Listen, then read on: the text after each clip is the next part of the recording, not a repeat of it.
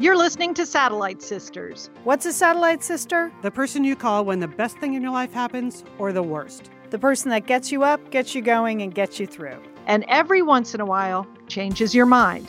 This podcast is part pep talk, part weekly check in. Like grabbing coffee with a friend. Thanks for being here. Welcome to the Satellite Sisterhood. You're listening to Satellite Sisters. We're so happy you're here with us today. I'm Lian Dolan in Pasadena, California. I'm a writer and producer, and uh, that. That's all I got today. I'm busy this morning. I've already made a farro salad. Oh, I've already made one farro salad today. So, Liz, what's happening with you?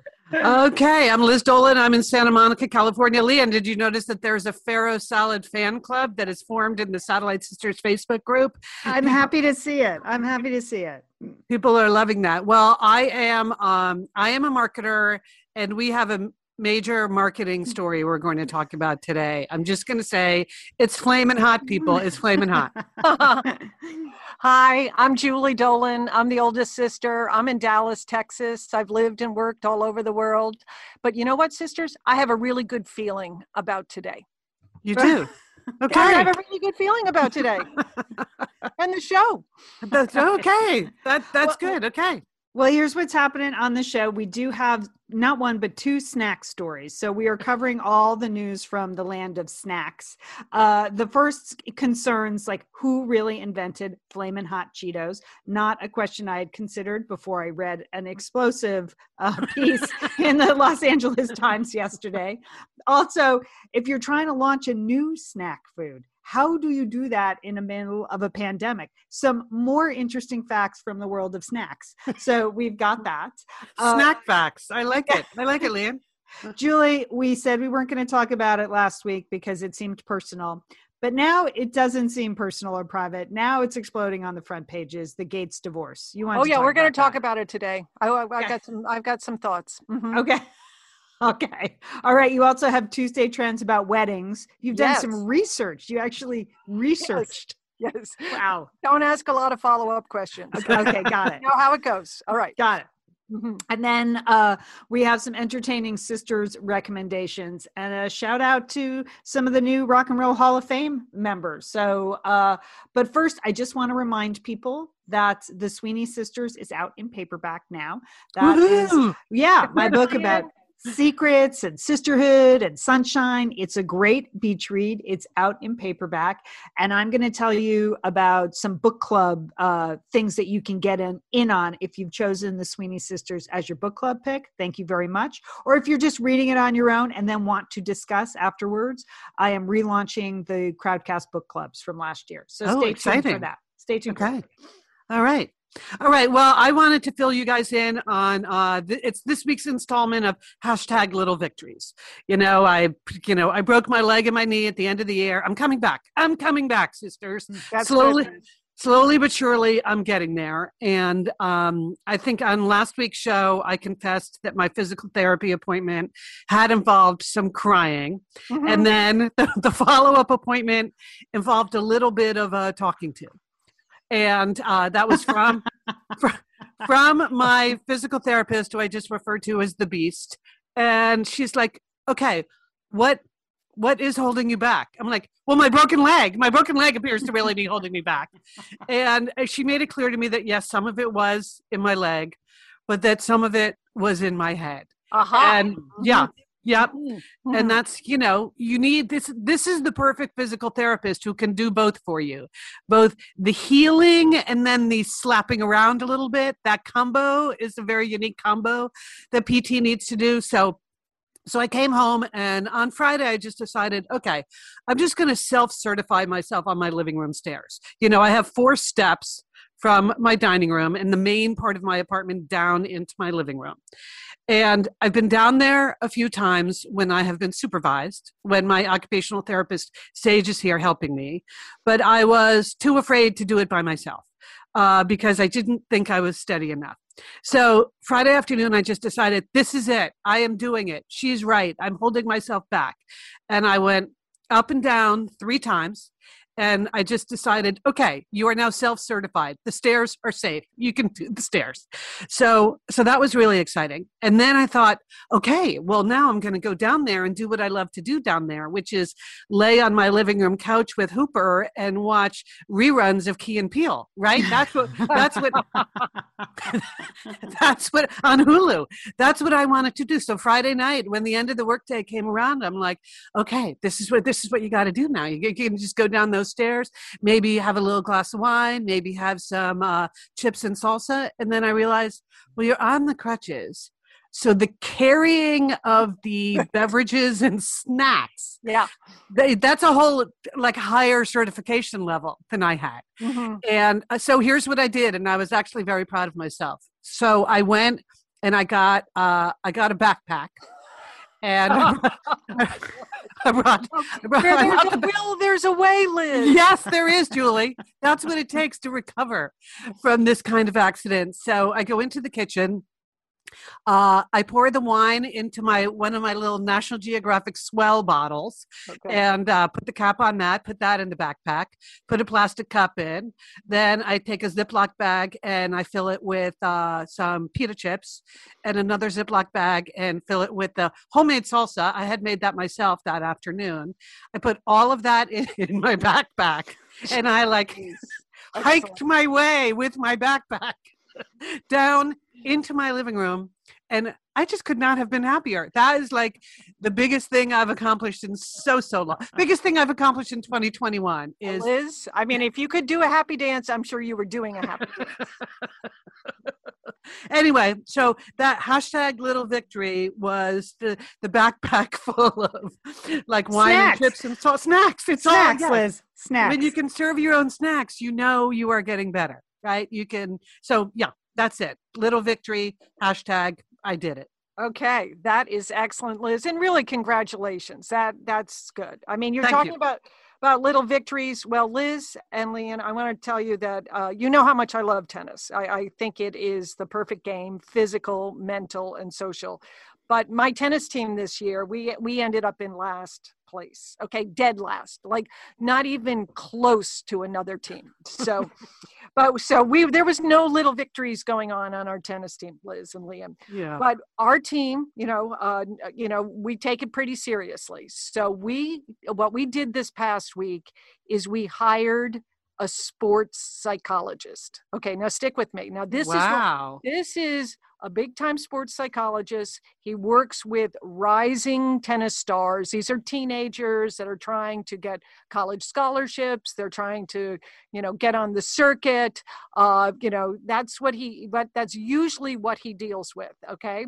Um, but uh, because and we could never afford him uh, um, otherwise but because of covid and zoom calls we worked it out that he would give us an hour and a half lecture you know or you know do a pep second talk. Pep talk. pep talk, a pep talk, li- literally, Lian, with our team. So now we have to realize that no one on our team is making a living from tennis. Okay, we, we are not paying our mortgages from tennis. Okay. However, Liz and Lian, uh-huh we do consider ourselves athletes, okay, albeit aging athletic stars. That is Uh-huh. really how we view ourselves, and we want to win. I mean, Yeah. our opponents are the same age as we are, so why should they win, right? I mean, good point yeah the name of our team is the Ace Kickers, okay, so we take it. I didn't make up that name. Julie, that is unexpected. I like it. Okay okay. So the, uh, these aging athletic stars we want we want we wanted to have this session. Now this sports psychologist i mean he's never worked with middle-aged women so he was a little surprised that a you know we have a point of view that there was a slight amount of back talk but we were all in and that we really did want to try to you know use some of the theories and practices that he has to make our game better so we can win I have two things that I thought that came away from this session that I really felt like that would help anyone. You don't need to play tennis, but Liz, I, I think you exemplified this in your in your uh, trip to your living room. But he was talking about um, the first thing he said is that tennis is a mental game okay? You know and you, can just think about examples of that like the greatest player in the world serena williams right? Uh, think about the us us open when she lost to that lower ranked roberta vinci that right. Italian. That was total mental. She beat herself. Yeah, she beats. She, beat she only beats herself. No one can beat her. No one can beat her. You know, the other Open where there was the bad official call. You know, that was mental. Okay, so you, you have yeah. to realize how mental this is, as you did, Liz. I did realize how the challenge in front of you is mental. Mm-hmm. So the first thing that Sean, our sports psychologist, took us through is whip the pony. Okay, write that down, sisters. Whip, whip the pony. This okay. is much edgier than we would normally expect from you, Julie. Okay, oh, we're okay. Hey, we are the ace kickers. Okay, aging athletic stars. Okay, so this is your pre-shot ritual, like before you serve the ball. He said, "Every one of you, I want you to face the back of the court. I want you to adjust your strings, even if you don't need to, and then I want you to whip your ponytail. Whip it. Okay." Even and i'm thinking that i don't have a ponytail but right yeah. back straight head high it's just he talked about the importance of rituals of intentions of mental toughness you know uh-huh. you think and that's you know that's what you have to do every time you you know you serve the ball. Mm. You can't be like, oh, gee, maybe this ball will go in. Oh, I wonder yeah. if I still have my slice serve. You know, you have to whip the pony. Okay. wow. Whew, I, am literally writing this down for pep Okay, because week. and he said, you know, he said, think of Maria Sharapova. Think of right. every every match you've seen. What does she do? She turns to the back, she adjusts her strings, and then what does she do with her hair? She whips, she her, whips pony. her pony. Okay. he said he said all the ovas do it. Okay. So that is what he wants our team to do. Okay. So Liz, I want you every time you go to get on that sports bike, every time you have to go down the stairs, I want you to get set up, back mm-hmm. straight, head mm-hmm. up. Okay. Mm-hmm. Body language, mental toughness. Yep. Okay. Second thing he talked about is um, he said tennis is really uh, it's a problem times two mindset, and what he means by that is on tennis and doubles, you're thinking what problems are they giving me, and what problems are we giving them? Okay, that what you really have to do in tennis is exploit the weaknesses, mental or physical weakness, weaknesses of your opponents. But let's yeah. talk about the mental part. He said, You cannot let your opponent get into your head. He said, Do not let your opponent build a condo in your head. a condo. Because if he builds a condo, he's going to build a hotel. Okay. And then you've lost the match. So, in fact, he said that is the cue word. Like you're in a, you're in a doubles match.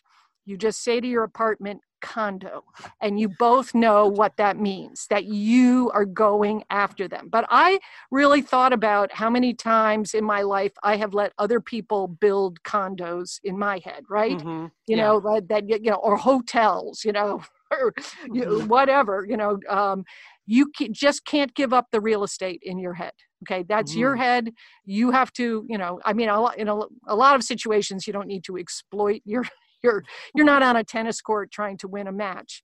But you do need to think about that. And i thought that was another really good point about you yes. know how much time we have with that. Okay? Mm-hmm. so that's mm-hmm. that's it sisters. I want you to whip the pony.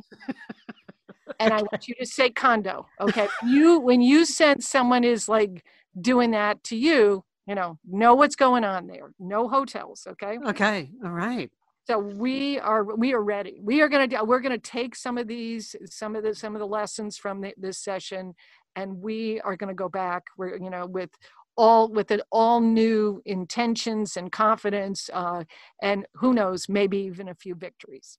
Maybe oh, some when, when does the kicking. season when does the season fire up again? Now it i'm excited. never ends land it oh. never ends for us. Every day every day, every practice, Lian, you got to whip the pony. Okay, you can't, you can't, you can't wait till the season begins, right? No, right. good, right. good point. Wow, Julie, I was going to do another story about that. It has a psychology bent, but I think you've covered psychology for today. I don't want to step on these valuable lessons, so I'm going to save mine for I, next know- week. I, th- I think we can use those, right? Don't you? yeah, sure. Yes. Okay. Sure. Yeah, well, it's exactly what the beast was saying to me when she's like, So, what is actually holding you back? I was like, Well, the leg, okay, the broken leg that doesn't bend. And she's like, What else? And I'm like, Okay, the fear. the Right. fear. The fear. and the fear was taking up, the fear was like a full on hotel in my head. Yeah, for sure. See, see, Yes. you have just yeah, you, you at least had a hotel. You can't have Yeah. that, Liz. Okay. Okay. All right, people, you heard it here first, Julie. That's some good stuff. Um, all right, when we return, we're going to be talking about snacks and the Gates divorce and wedding trends. So, really covering a lot of ground today. But first, we want to thank a couple of sponsors here at Satellite Sisters. Liz, you know we love talking about FrameBridge, don't we? We do. because, Because, because there are just so many fun things to frame, Lian, aren't there? Right, anything you can just upload a digital photo from your phone and they can print it and frame it, and that is a gift right there, a gift people would love getting.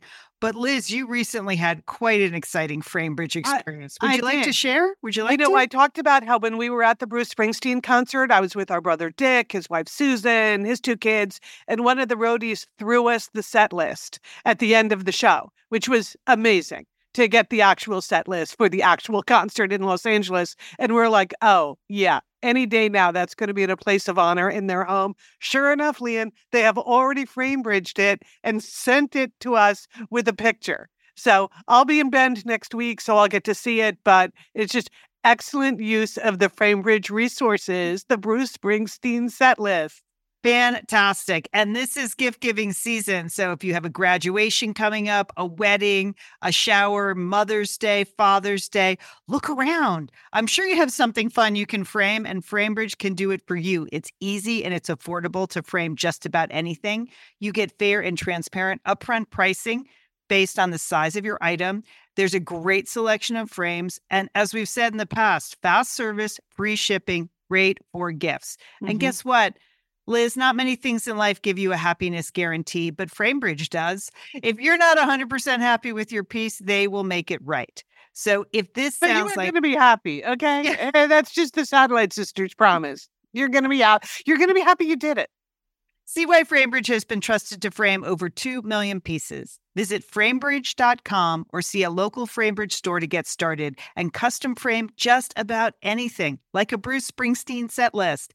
That's framebridge.com. Thanks, FrameBridge.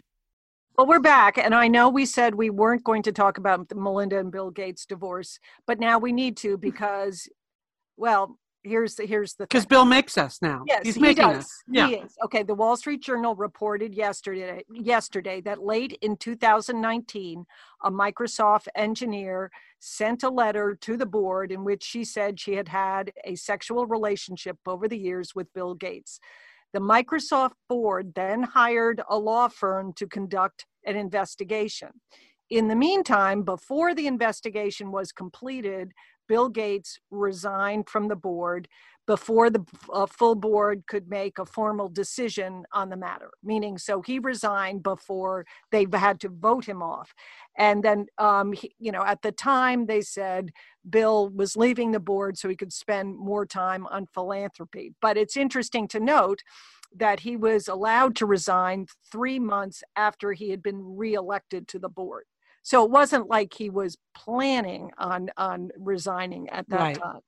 So what do we have here? We have Okay. some- we have a- What do we Okay, have, Joel? whip this we have? pony. Whip it. Come on, Julie. Whip it. Whip the pony.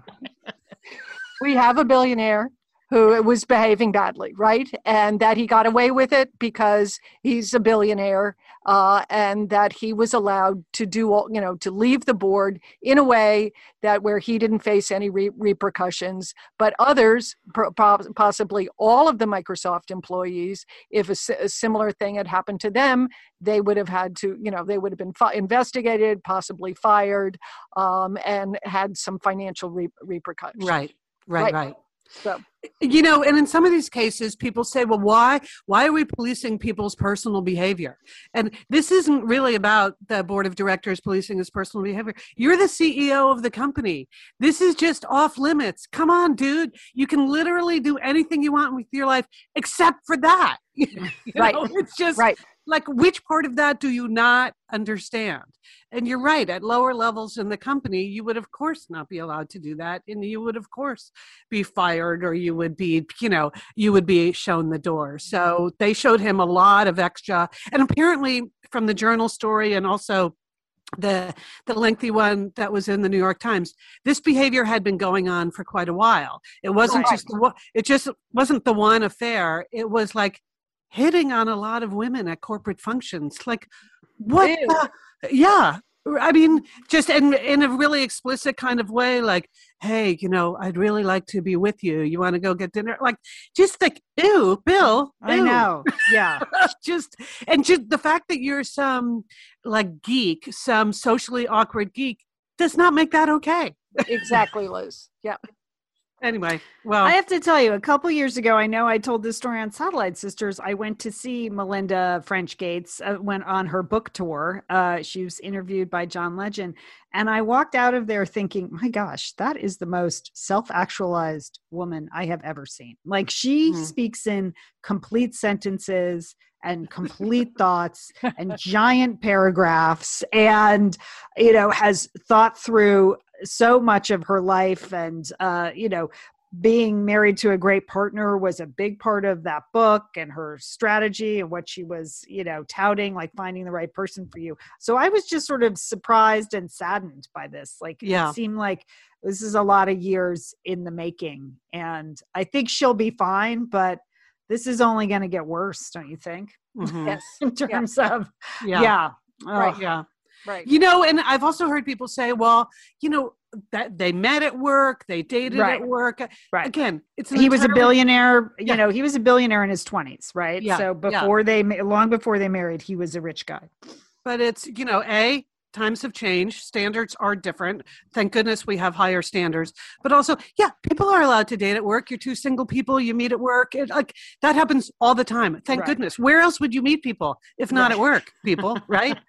Um, right. but like when you're the ceo and there are standards that are being applied to all of your employees you have to start applying them to yourself. So now you're you're a zillionaire you're the ceo you've been married for like decades. Yeah no sorry bill. No not buying it. Okay. okay. Good. liz back and whipping the pony. Yeah. It's just yeah you know and again it's not about policing personal behavior. Exactly. w- what are the standards inside the company that we're holding people to? And you can't decide that the person who doesn't get held to those standards is the most powerful person.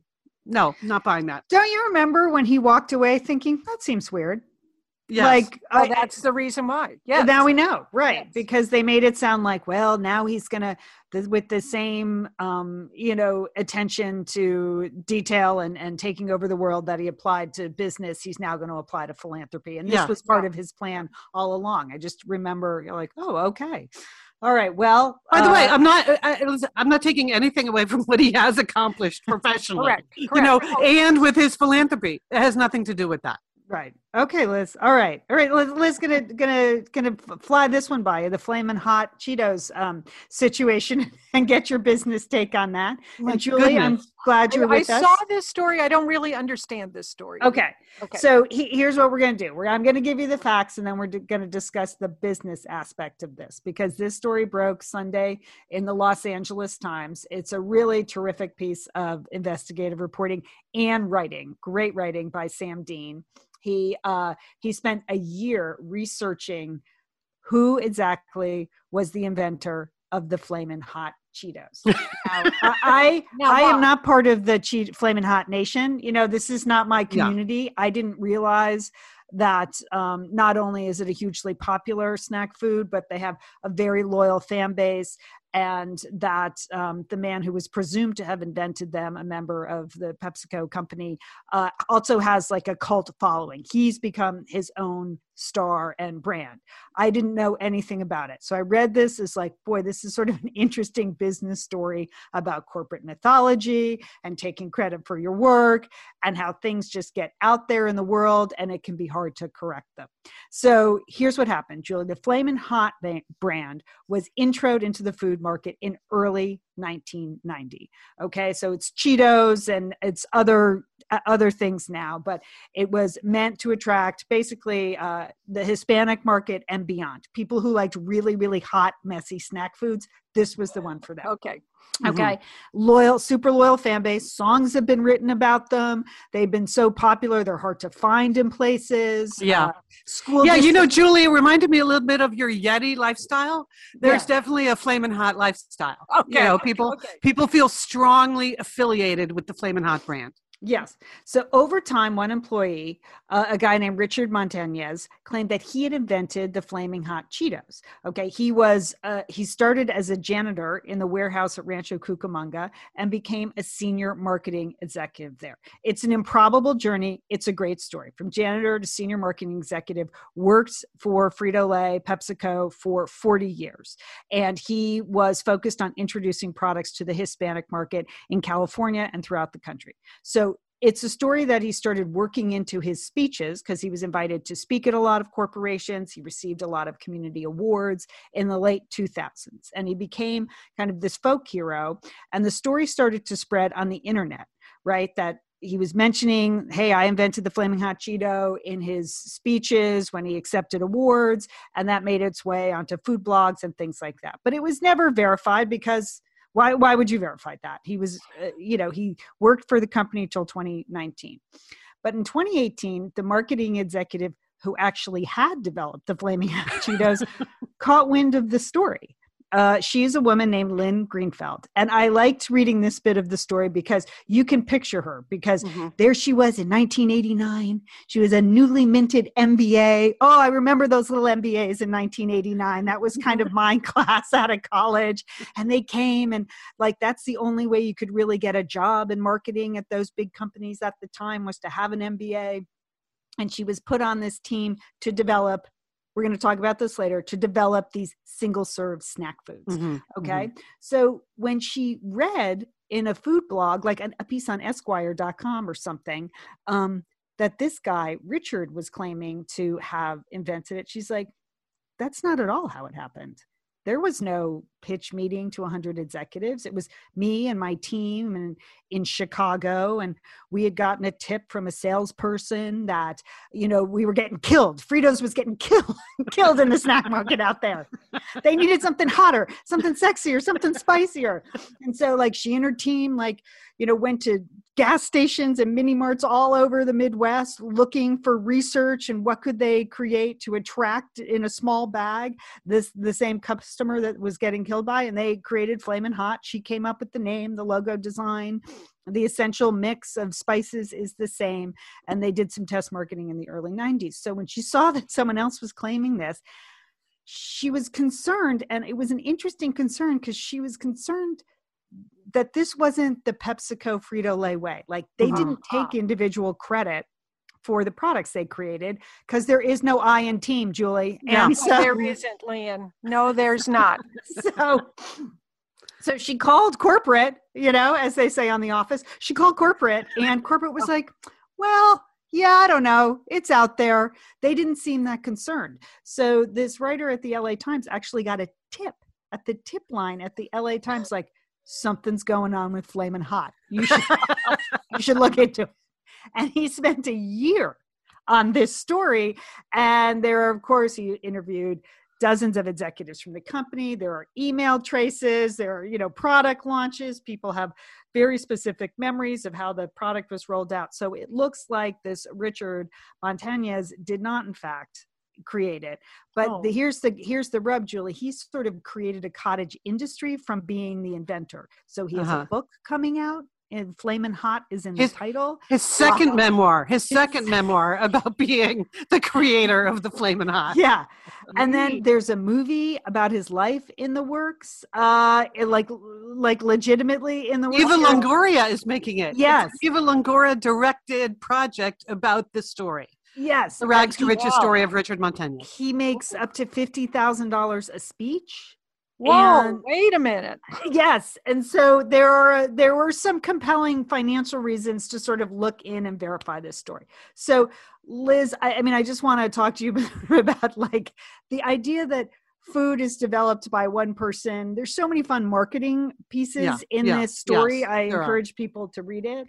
Um, but uh, when the writer sets the scene, he said it was quote a cutthroat time in corporate foodstuffs. And it's through like the 80s, how like you know the brands were getting killed, and all of a sudden there was Coke versus Pepsi, and they were spending a lot of money on that, and like right, right. PepsiCo was trying to beat off Domino's pizza delivery with Pizza Oh. Hut. I mean, it was just a, Oh, it's a tough time in corporate foodstuffs. I love that. And then the other detail, they went into really great detail, the writer, about how these things actually are developed.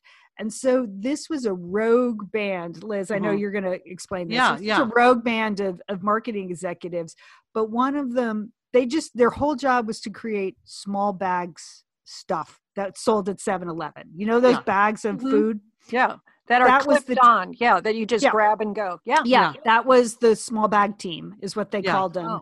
and one of the marketing executives said he was on beef sticks and cookies which thank god that's a job in america someone is on beef stick development but he said i was on the cookie and lynne was on the small bag and i was like that's the greatest that's almost as good as whip the pony i was on the yeah. right. So what? So what So I Liz, how does this happen how, what happened here what I liked about that detail in particular, sisters, is that you can imagine inside like Big Snack, right? Inside Mhm. a company like Frito Lay, if you have the prestige jobs, you're running some big brand, right? You're running Fritos or something. But instead, this little rogue team in Chicago, they're supposed to develop just these single serve bags of whatever.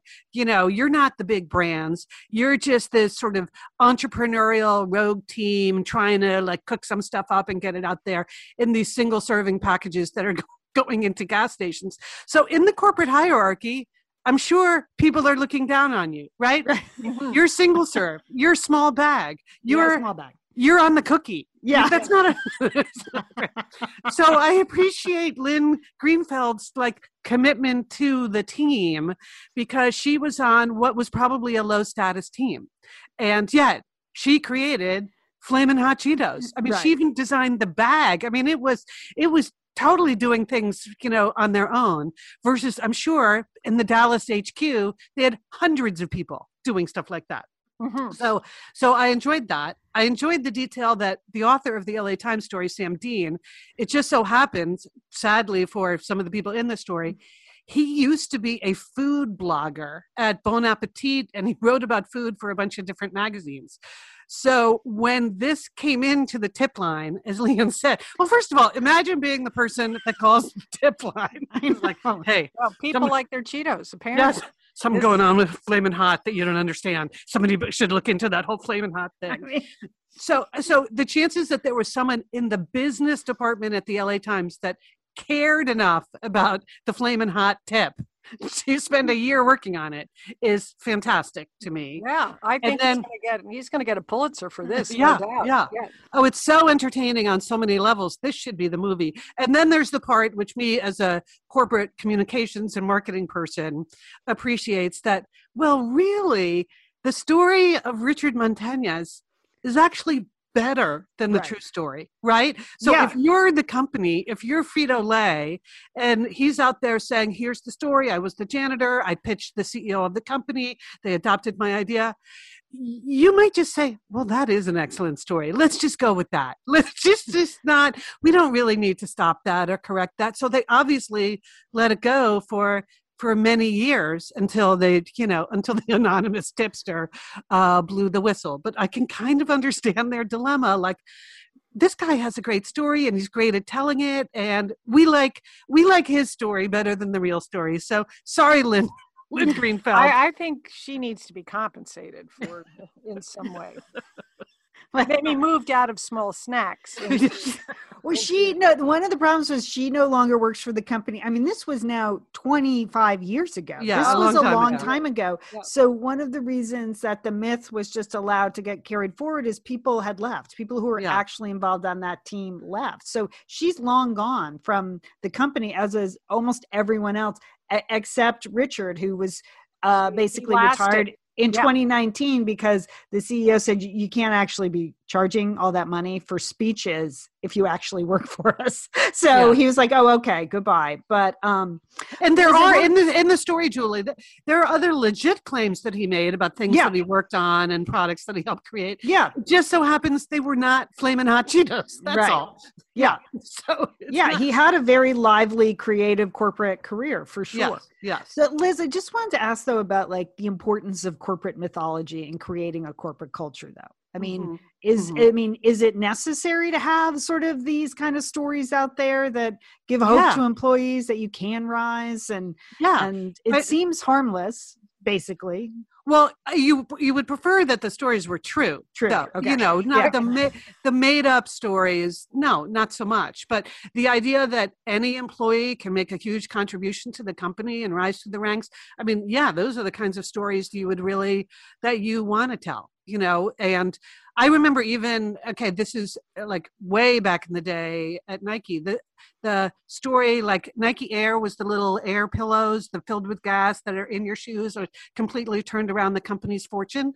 That was like some aerospace engineer that had created that actually for airplane tires and then just kind of came on a whim, like peddled that around to the shoe companies and got that adopted and they got put in the shoes. And so telling the Frank Rudy, sto- I think his name was Frank Rudy, telling that story was an important part of the mythology, eh, but it was true.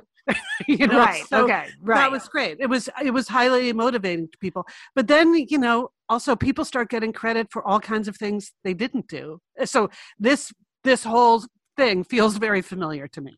Well. Liz, I get asked all the time because people know your history with Nike. Like people say, "Didn't your sister Liz uh, think up Just Do It?" You, I get asked that all the time. I You cannot didn't. tell you how many times I have had to say, no, I did not think up just do. I feel like I spend more time denying that than almost anything else in my career.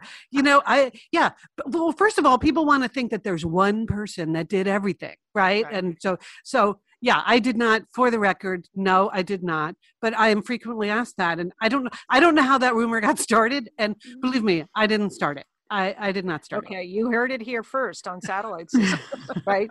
I don't think you've ever denied that on Satellite Sisters and all the. but I but- but I think it it commonly happens inside companies that like these teams of people work on something and that story isn't as sexy as saying oh this is the person that dreamed it all up so Hmm. richard montañez i mean in a way good for him he sort of took advantage of the need people have to want to hear that kind of story and he's obviously great at selling At telling it. Yeah. yeah yeah Yeah.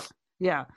All right. Well, uh, fascinating, fascinating snack snack story. We'll put links to the LA Times story. There have been follow-ups, there have been podcasts. It's getting a lot of press now, but as I said when I opened the paper Sunday, I just thought, "Oh, this is this is a great business story. Can't wait to talk to Liz about it."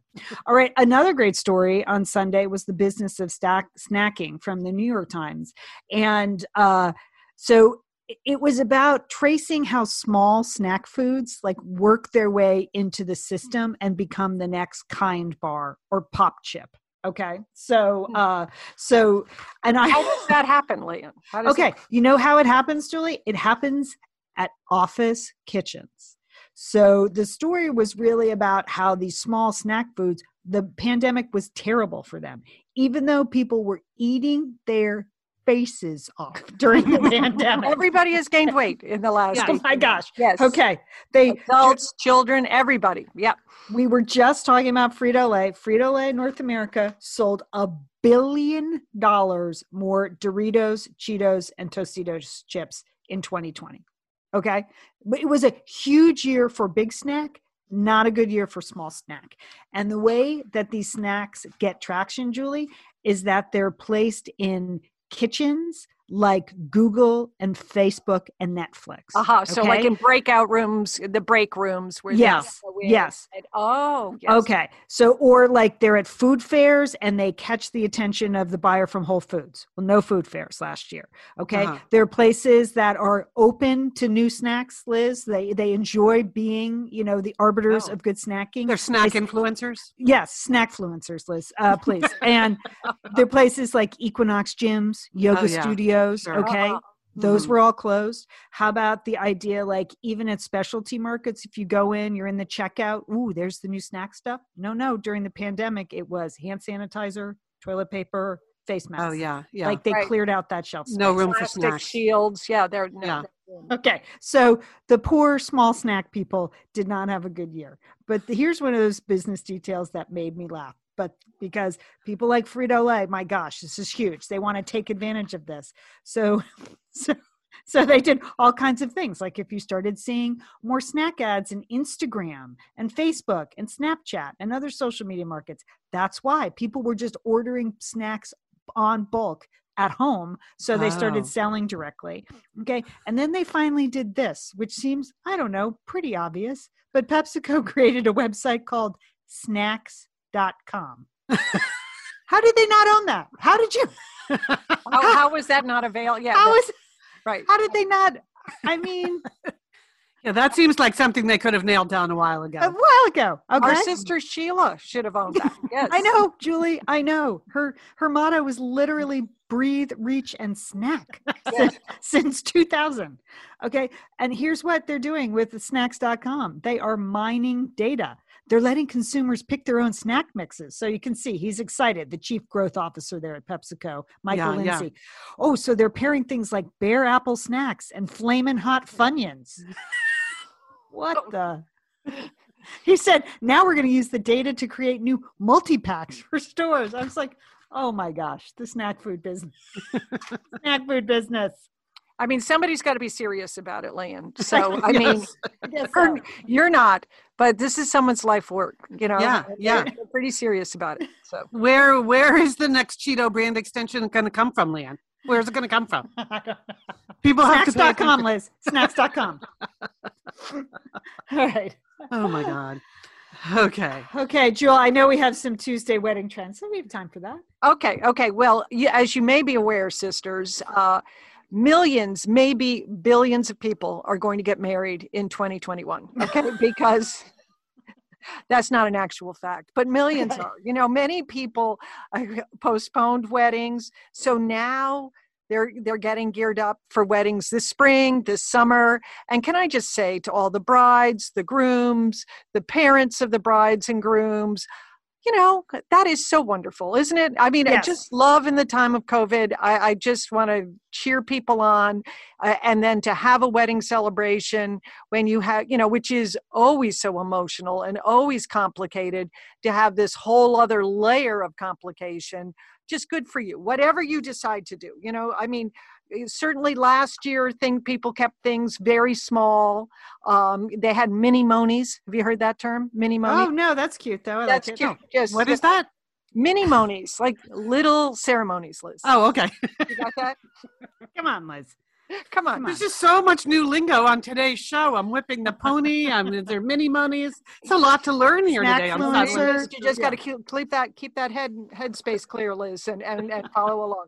But here are some big trends um, that you know that that people are working on. Number one, it appears that your website, wedding website, now needs to resemble something like the CDC because you have to have FAQs on it. You Oh, have right. to. It has to be you know updated constantly. Look at look at the the situation with masks. What do Right. you do? I mean, yeah, yeah. you know uh, a vaccination uh, do you allow flower girls okay okay uh, an unvaccinated flower girl at a wedding i don't know so these are all the kinds of things that that people putting on weddings or ho- planning to host weddings are doing but and i think one of the big things that you read in a lot of wedding blogs is everybody just got to go with it you know virtual hybrids whatever you need um, certainly outdoor weddings are big big big okay uh, those are because those obviously seem safer people are going with alternative dates not just on saturdays Mm. i mean you there are you know there are no saturday dates so have your wedding on a different day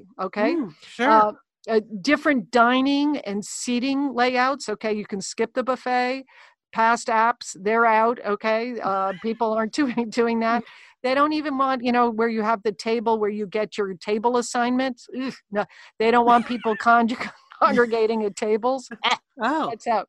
But there was one um, suggestion. I don't know if this is a trend. I would love to know that just made me chuckle because I thought about the weddings in our own family. We've had some wonderful family weddings, and people are developing a wristband system. Okay. mhm. Green wristband means hugs are okay. Okay, come on in, give me a hug. Okay, I haven't seen you, cousin. I haven't seen you. I want, I want one. Yellow is I'm comfortable talking with you, but no touching. Okay, Mhm. uh, and red six feet distances. Okay, so it just made me think like I'm I'm definitely put that green he- uh, uh, wristband on. Lian, I suspect you're a yellow wristbander. You know, I'm a yellow. It's going to take me a while to get to green, but I'm close to green. I know I'm you're close to green. close to green. Our sister Sheila, she's a red. right? She's a She's a red. Yes. Yeah. six six feet. I think she's just permanently a red. That's Yeah, she always that's wanted to. She always wanted to have an excuse to be red, and now she does. So Yeah. good. Okay, so uh, so if you're using this wristband uh, uh, system at your upcoming uh, ceremony, mini money whatever you have, let, let us know. Let us know it works out. But I think it Okay. is about being it is about being respectful. It is uh, trying to Sure. uh, to really make it work for everyone. They say Mhm. hand sanitizers are still number one party favors. Uh, I I think you can do better than that. Just Not those candied almond things. Not the mints. Not the yeah. Mm. nothing, no touching, no touching. okay. All right, Julie. Good reportage. Good reportage there. Thank you. So much information. All right, when we come back, we have some entertaining sisters picks. Also, I'm going to tell you how you can um, get in on the Sweeney Sisters book clubs. But first, we want to thank a couple of sponsors. Liz and Lian here, and we are so grateful to have OSEA support Satellite Sisters. Why? Because it's just a great product. Holy cow, do we we love OSEA's skin and body care. And you know what? This Mother's Day, just look no further than OSEA. Spoil the moms in your life with the little luxuries from OSEA. The moms, the stepmoms, the bonus moms, the people who bring a touch of something special to your life aunts, grandmothers, they would love a little Osea this Mother's Day. And you can get 10% off your first order by using our code SATSisters at OseaMalibu.com.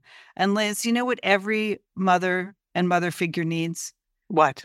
More moisture, Liz. They need more moisture in their skin. in no their kidding. skin. I mean, really, the creams, the lotions, the oils. I love it all. That duo they have going, like Oh. you can't miss with the duo of Osea. Liz, the Mega Moisture Duo. You can you can literally see your skin get firmer, and it just delivers this full body glow. Okay, you know we have raved about the Undaria algae body oil. Well, Mm-hmm. pair that with the Undaria collagen body oil. Youthful, Liz. A youthful glow is going to happen.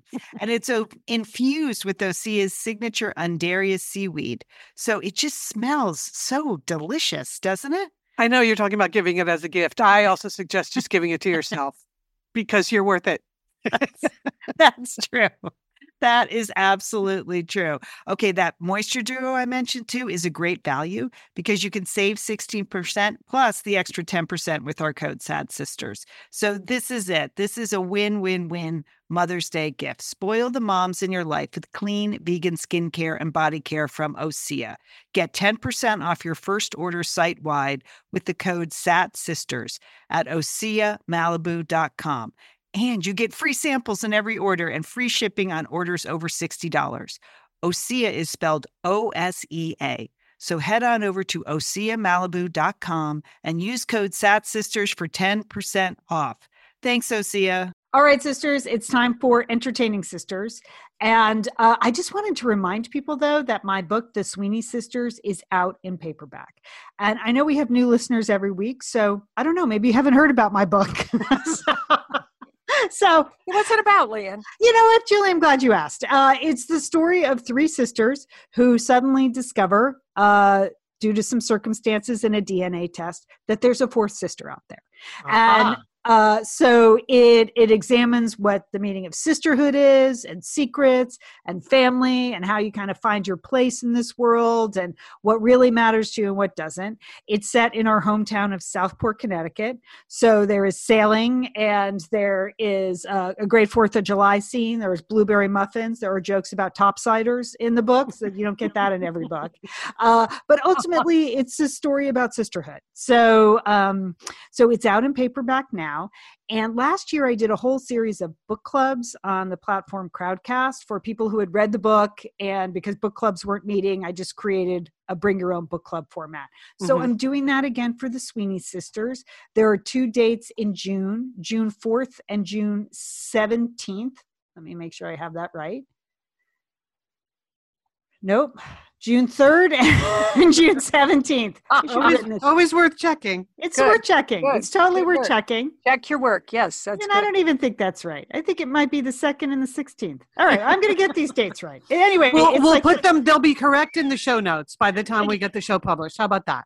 Yeah. I just had a lot to prepare for today's show. I just didn't okay. put the dates it's down. Okay.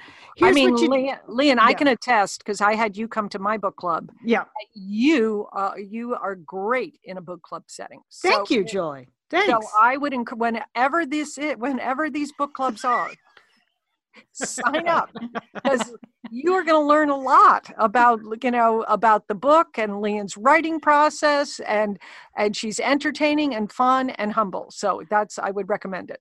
Thank you, Joy. Yeah, this is definitely, these are definitely for people who have already read the book. So you can ask me anything about the book at that time, and uh, we can talk about anything. They're not for, um, we don't, I don't tape them, I don't post them anywhere. So they really do try to emulate a book club as much as possible. But the good news is, unlike Zoom, you're not, uh, your photo is not on screen. So you can literally be in your pajamas and no one uh-huh. judges. In so, your MeUndies. Yeah. In your, yeah, in your Put your matching set of MeUndies is recommended. And, yeah. and uh, so that's the deal. So one is at four o'clock on the I, I, do it in two different time zones. So I'll put all the times and everything everywhere in the show notes. I'll put it on social media.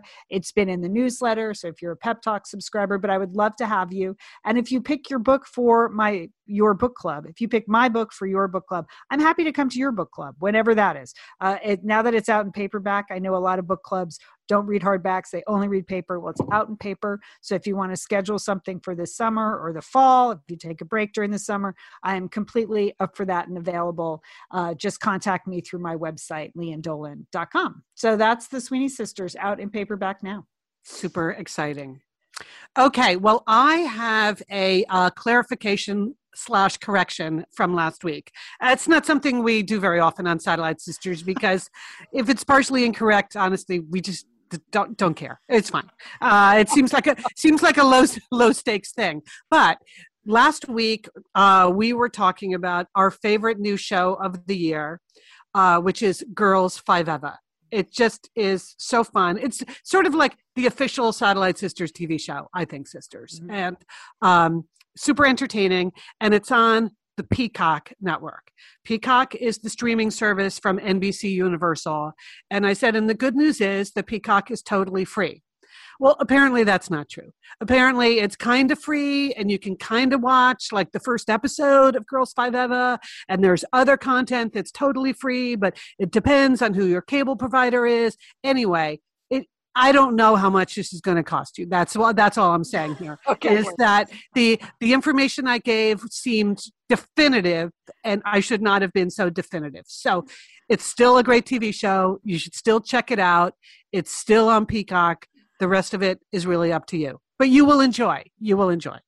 You know what? I watched two more episodes this week. Like you, Liz, I'm just meeting it out. Yeah. Oh my gosh that is just a super funny show. I cannot it's so fun. It's so fun and so funny. I mean, Renee Goldsberry is so incredibly great in the show. Just they're mm-hmm. all great. Everything's great. The songs are great. The parody songs are great. It's just fantastic. So, yeah, there. I just want to re re up my endorsement of that show. Okay, good. That's good. Oh, is it me next? Yeah, yeah. okay. I'm sorry. I was trying to find the dates for my book club. We're gonna get those. I gotta focus. I gotta. We still have a show to do here. All right. And, so and take a second.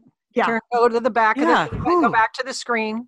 Look at look at your strings, and then I want you to whip the pony. And now get back in there. Okay. All right, Jill. Here you go. I have two historical fiction um, books to recommend this week. The first is The Dictionary of Lost Words by Pip Williams, and the second is The Hour of the Rich by Witch by Chris Bohjalian. I think he says it Bohjalian, actually. Um, so the first one, The Dictionary of Lost Words, is an unbelievable tale. It's based on a tiny thread of truth, which I think most great historical fiction is based on a little bit of truth.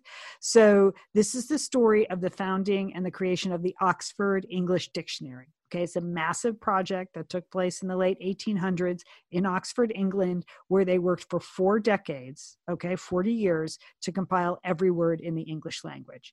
But, and they published them in volumes like A and B, C, D and E, F. Like they were published, you know, one after the other over the course of 40 years.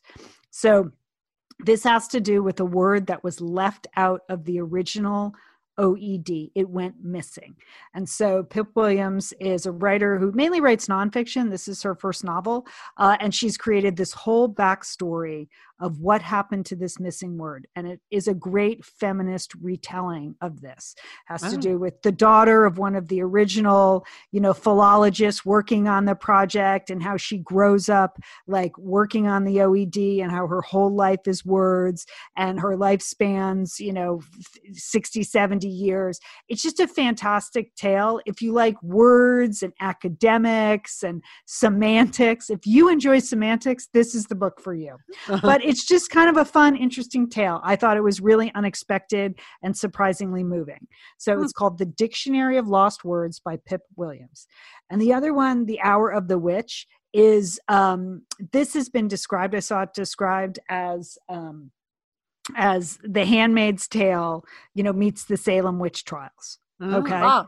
Oh, so there you go right? That's a good hook right? You're you're kind of in. So it's a retelling of you know life in boston.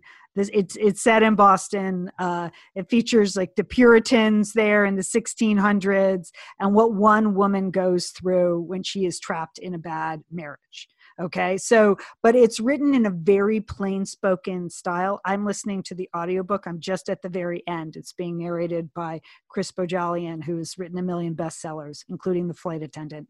Um, I, I, it's narrated by his daughter and she speaks very plainly and you know what those puritans they had a lot of issues is all i want to say they had a lot of issues that sounds good too, Leah. it's really good. Both of them are really interesting, sort of feminist retakes on something you think you might know a little bit about or might be interested in knowing more about. I enjoyed both of them very much. All right, Lian. Good recommendations. Uh, sisters, I'm coming to you today with a music recommendation. Okay. I want to recommend the new album called The Marfa.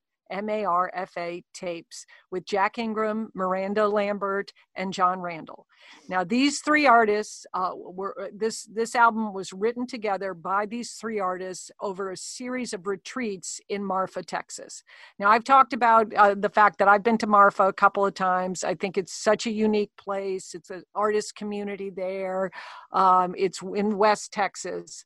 This has just got three great voices, three guitars. That's it. There is very little production, maybe no production in this new album. To me, it sounds like a satellite sister show, a little bit about that. I mean, particularly from the lost years, the dark ages, Leah, you know, Right. when I, but I just, I can't, I can't, the songs are beautiful. I think everyone should give it a listen. So the Marfa tapes is the name of the album. Okay. Julie, okay, music recommendation. A lot Right, here. All right. Well, one more thing from the music world is uh, the Rock and Roll Hall of Fame announced their new inductees last week, and they picked one for you, Lian, and one for you, Julie. So, yay. They've obviously been paying attention over all these years to women who've been overlooked and finally deserved their moment. So, first for you, Lian, it's the Go Go's. The Go Go's will be inducted into the Rock and Roll Hall of Fame, and uh, it's about time. When I think of the Go Go's, I just automatically think of you. Yeah, that was my A number one band in high school. The Yeah. Go Go's and Madonna. Like Yeah. just the Go Go's because their their first album, Beauty and the Beat, came out when I was I think a sophomore in high school, and that was it. Like we Yeah. had never seen girls do that, play the guitars and write all the songs, and oh my gosh, and they were all Yeah. so great and so Yes. so fun. Yeah. Yeah, you know what? You had never seen girls do that before, and they haven't done that since. That was one of the little facts I learned watching the Go Go's documentary that's out. And I'm not even going to tell you where you can watch it, people, because I learned Yeah. I learned my Peacock lesson. I'm just going to say pay per view. I actually bought it on Amazon. You can buy it wherever you want. I'm not going to. I, I, I don't care. But there, there's a really great uh, documentary that came out last year about the Go Go's, and um, you know there are just some fantastic moments where you just see them having so much fun and really creating something new and being so successful and so surprised at all of that and then other moments where things got very dark serious drug issues Right.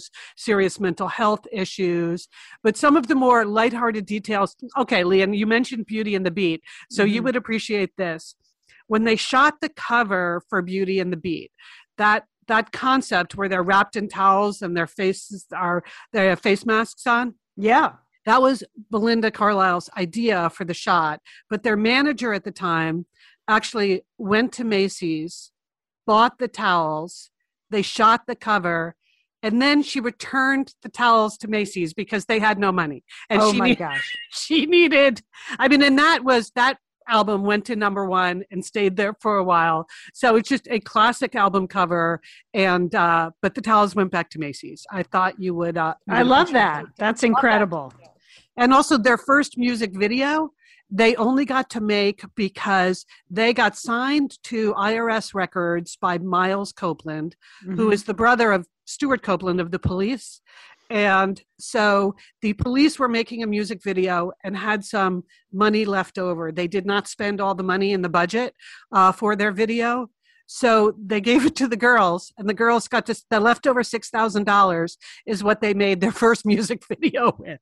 And oh it was my gosh, that's a great story. yeah oh anyway a lot of great stories in this uh in this documentary and then some also like how they broke apart and how they came back together anyway highly highly recommend but congrats uh congrats to the go-go's they were the first all-female band ever to have an album go to number one where they wrote all the songs played all the instruments where they did everything they were the first that ever did that and they are also the last that has not Wow. happened since Wow. Um, so so I was surprised about that. I'm Okay. surprised that you're a go-go expert, Liz, but that, you're doing a fine job here. Yeah. Well, just you watch the documentary, Jewel, and you get you get the deets. So then for you, of course, I'm sure you noticed that finally, finally, your girl, Carole King, uh, induct, solo artist inducted into the rock and How roll. how is it that she wasn't in like the first year? I don't She- understand. I yeah, she was in as part of a duo, you know, with her songwriting partner, blah blah blah blah blah. But she was never in as an individual performer until now. So she is finally getting her due. So I think in general, it was a pretty good year for for women in the Rock and Roll Hall of Fame.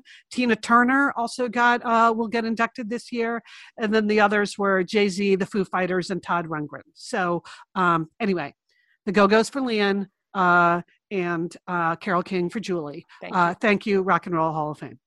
Yeah. Oh, I can't wait. I, I like watching that ceremony when they do the induction. If they have somebody interesting, um, you know, induct them and then do the music. So Yes. they said I saw I read that Kathy Valentine of the Go Go's wanted Haim, you know, the sisters, the Oh, All Sisters yeah. band, uh, to to um to be one of to possibly induct them. She she gave Hmm. a couple names. She said there are a lot of good people, but I would like to see Haim. Uh, so Hmm. interesting to me. All right. So, uh, two quick notes about reviews of Satellite Sisters. You know, we've asked you the past few shows to go and rate and review our show, especially on Apple Podcasts or wherever you listen, but Apple Podcasts is the best for us. And guess what, sisters? Our reviews are up a thousand percent. Like I got, I got an alert, a thousand percent. So we love you, listeners. Thank, Thank you. We That's ask, nice. and you. This is this is the best gift you could give us. Is five stars and a review. So two that I want to give a special shout out to this week. Um, the review was written by someone named Still Dixie, Dixie Landings to me. Don't know what that means, but five stars. And it says, Tuesday is now my favorite weekday. I found Satellite Sisters during lockdown. I was on furlough and decided I had to do something to make a difference. While I sewed over 3,000 face masks and donated 1,500 of them, I binged all episodes of Satellite Sisters. Thanks for helping me through the last year. So that that's Wow. fantastic. Someone who just found us. That gives And me chills. That's a great review. Yes, it And it's a great story. I forget, Yes. even if we weren't in it. Thank you. Yep. And then at the other end of the spectrum is Nancy QL, put this in Apple Podcasts. And she's been listening for a really long time. She wrote many years ago, I used to listen to a show in my car when I was driving to work. The premise of the show was that sisters who lived in different cities met through the magic of radio once a week to catch up with each other and talk about issues that matter to them and to other women like them. I loved this show. This was before the internet. So the idea of connecting through the airways with friends far away seemed so original and cool and necessary. I don't know why I stopped listening to the show. Maybe the radio station I was listening to it on stopped carrying it. Well, yes, Nancy, that is true. Um, anyway, scroll forward. She she found us. She found us as a podcast, and and then here's this was my favorite part. Um, as soon as I heard the Dolan sisters' voices, I knew I'd rediscovered a long lost refuge. My favorite part of the show, besides the fact that it's still here, is that the Satellite Sisters have aged with me.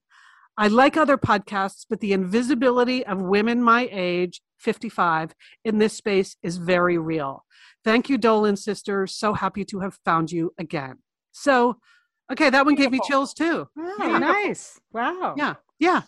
Women our age, we still have plenty of things to say. We're we're just whipping our ponies, Nancy. That's what we're doing We're here now. okay, so those. So right. thank you for thank you for rating and reviewing our show. Liz, you're doing a good job on this task. All right. You know who else does a good job here? We would like to thank award winning editor and engineer Sergio Enriquez. I mean, Sergio, you cleaned up on this week's podcast awards. Liz, explain what happened because we literally weren't even nominated, so we paid no attention. But, but Sergio won everything, didn't he? Uh, yes, yes. So this week or this year was the first ever year of something new called the Ambie Awards, A M B I E. The Ambie Awards are new awards in podcasting, and they are given out by the newly formed Podcast Academy to try to just create legitimacy for podcasting. It's a big business now, sisters, right? So it deserves its own award ceremony. So the other night, Sunday night, they had the first annual Ambies, and two of the shows that won major Ambies, the hosts of the show, hosts and producers of the show, made a major point out of thanking their engineer, Sergio Enriquez. So that is the show that won podcast of the year is called Dying for Sex, which is an amazing, fascinating show that we've mentioned before. And then the other one, I think it's called Eat the Rich. Is it Eat the Rich? E- even hmm. the rich? Even the Rich. I don't know, Sergio. So anyway, we'll put we'll put links in the show notes. But but so these are these are other shows for Wondery is our podcast network, and so, these are other Wondery shows that Sergio works on that won awards. So congrats to Wondery, to these show producers, and especially to Sergio Enriquez. Yes, congratulations, Sergio. Thank you. Thank you for all you do for us. It's even the rich, Liz. Even, the, rich. Okay, thank Uh, but uh, maybe it makes you want to eat the rich. I don't know. I'm guessing it does.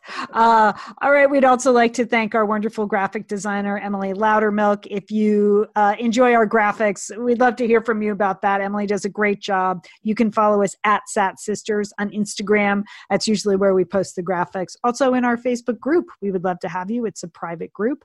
Just search for the Satellite Sisters group on Facebook, answer a couple of simple questions, and you're in. Um, we would like to thank our sponsors. Thank you, sponsors, and thank you to the Satellite Sisters and Misters who support our sponsors. Really does keep us on the air. Thank you for your support. All right, so what's on your to do list? Uh, Julie, what do you got? Well, I'm going to join the Mediterranean farro salad uh, interest group, Lian, this week and make that farro salad. It sounds delicious, looks delicious. Thanks for posting the recipe. Okay, it is. It's delicious. Liz, how about you? What's on your to do list? Okay, sisters, I am going to whip my pony, and uh, it's solo driving for me this week. This is the week. Solo driving. I can do it. I, Okay. I've broken it down. I can do all the, I can get down into my garage. I can get to my car. I can open and close the door. I can do all of the component parts. I just haven't put it all together yet. So that's what I'm doing this week. I will be driving myself around. All right. Oh, Liz. Okay, Cool. that's Mhm. huge. Mhm. That's big. Yep. Yep. That's huge. All right. Well, I can just confirm the dates of my own book club. So June 3rd and June 16th. That's that's when they are. I'm going to be attending those June 3rd and June 16th. I don't know even know why I picked those two dates, but it seemed like a good idea at the time. So that's it. I'll be there June 3rd, June 16th. All right, everybody. Great show. Have a great week. You too, Lian. You too. All right. Don't forget, call your satellite sister.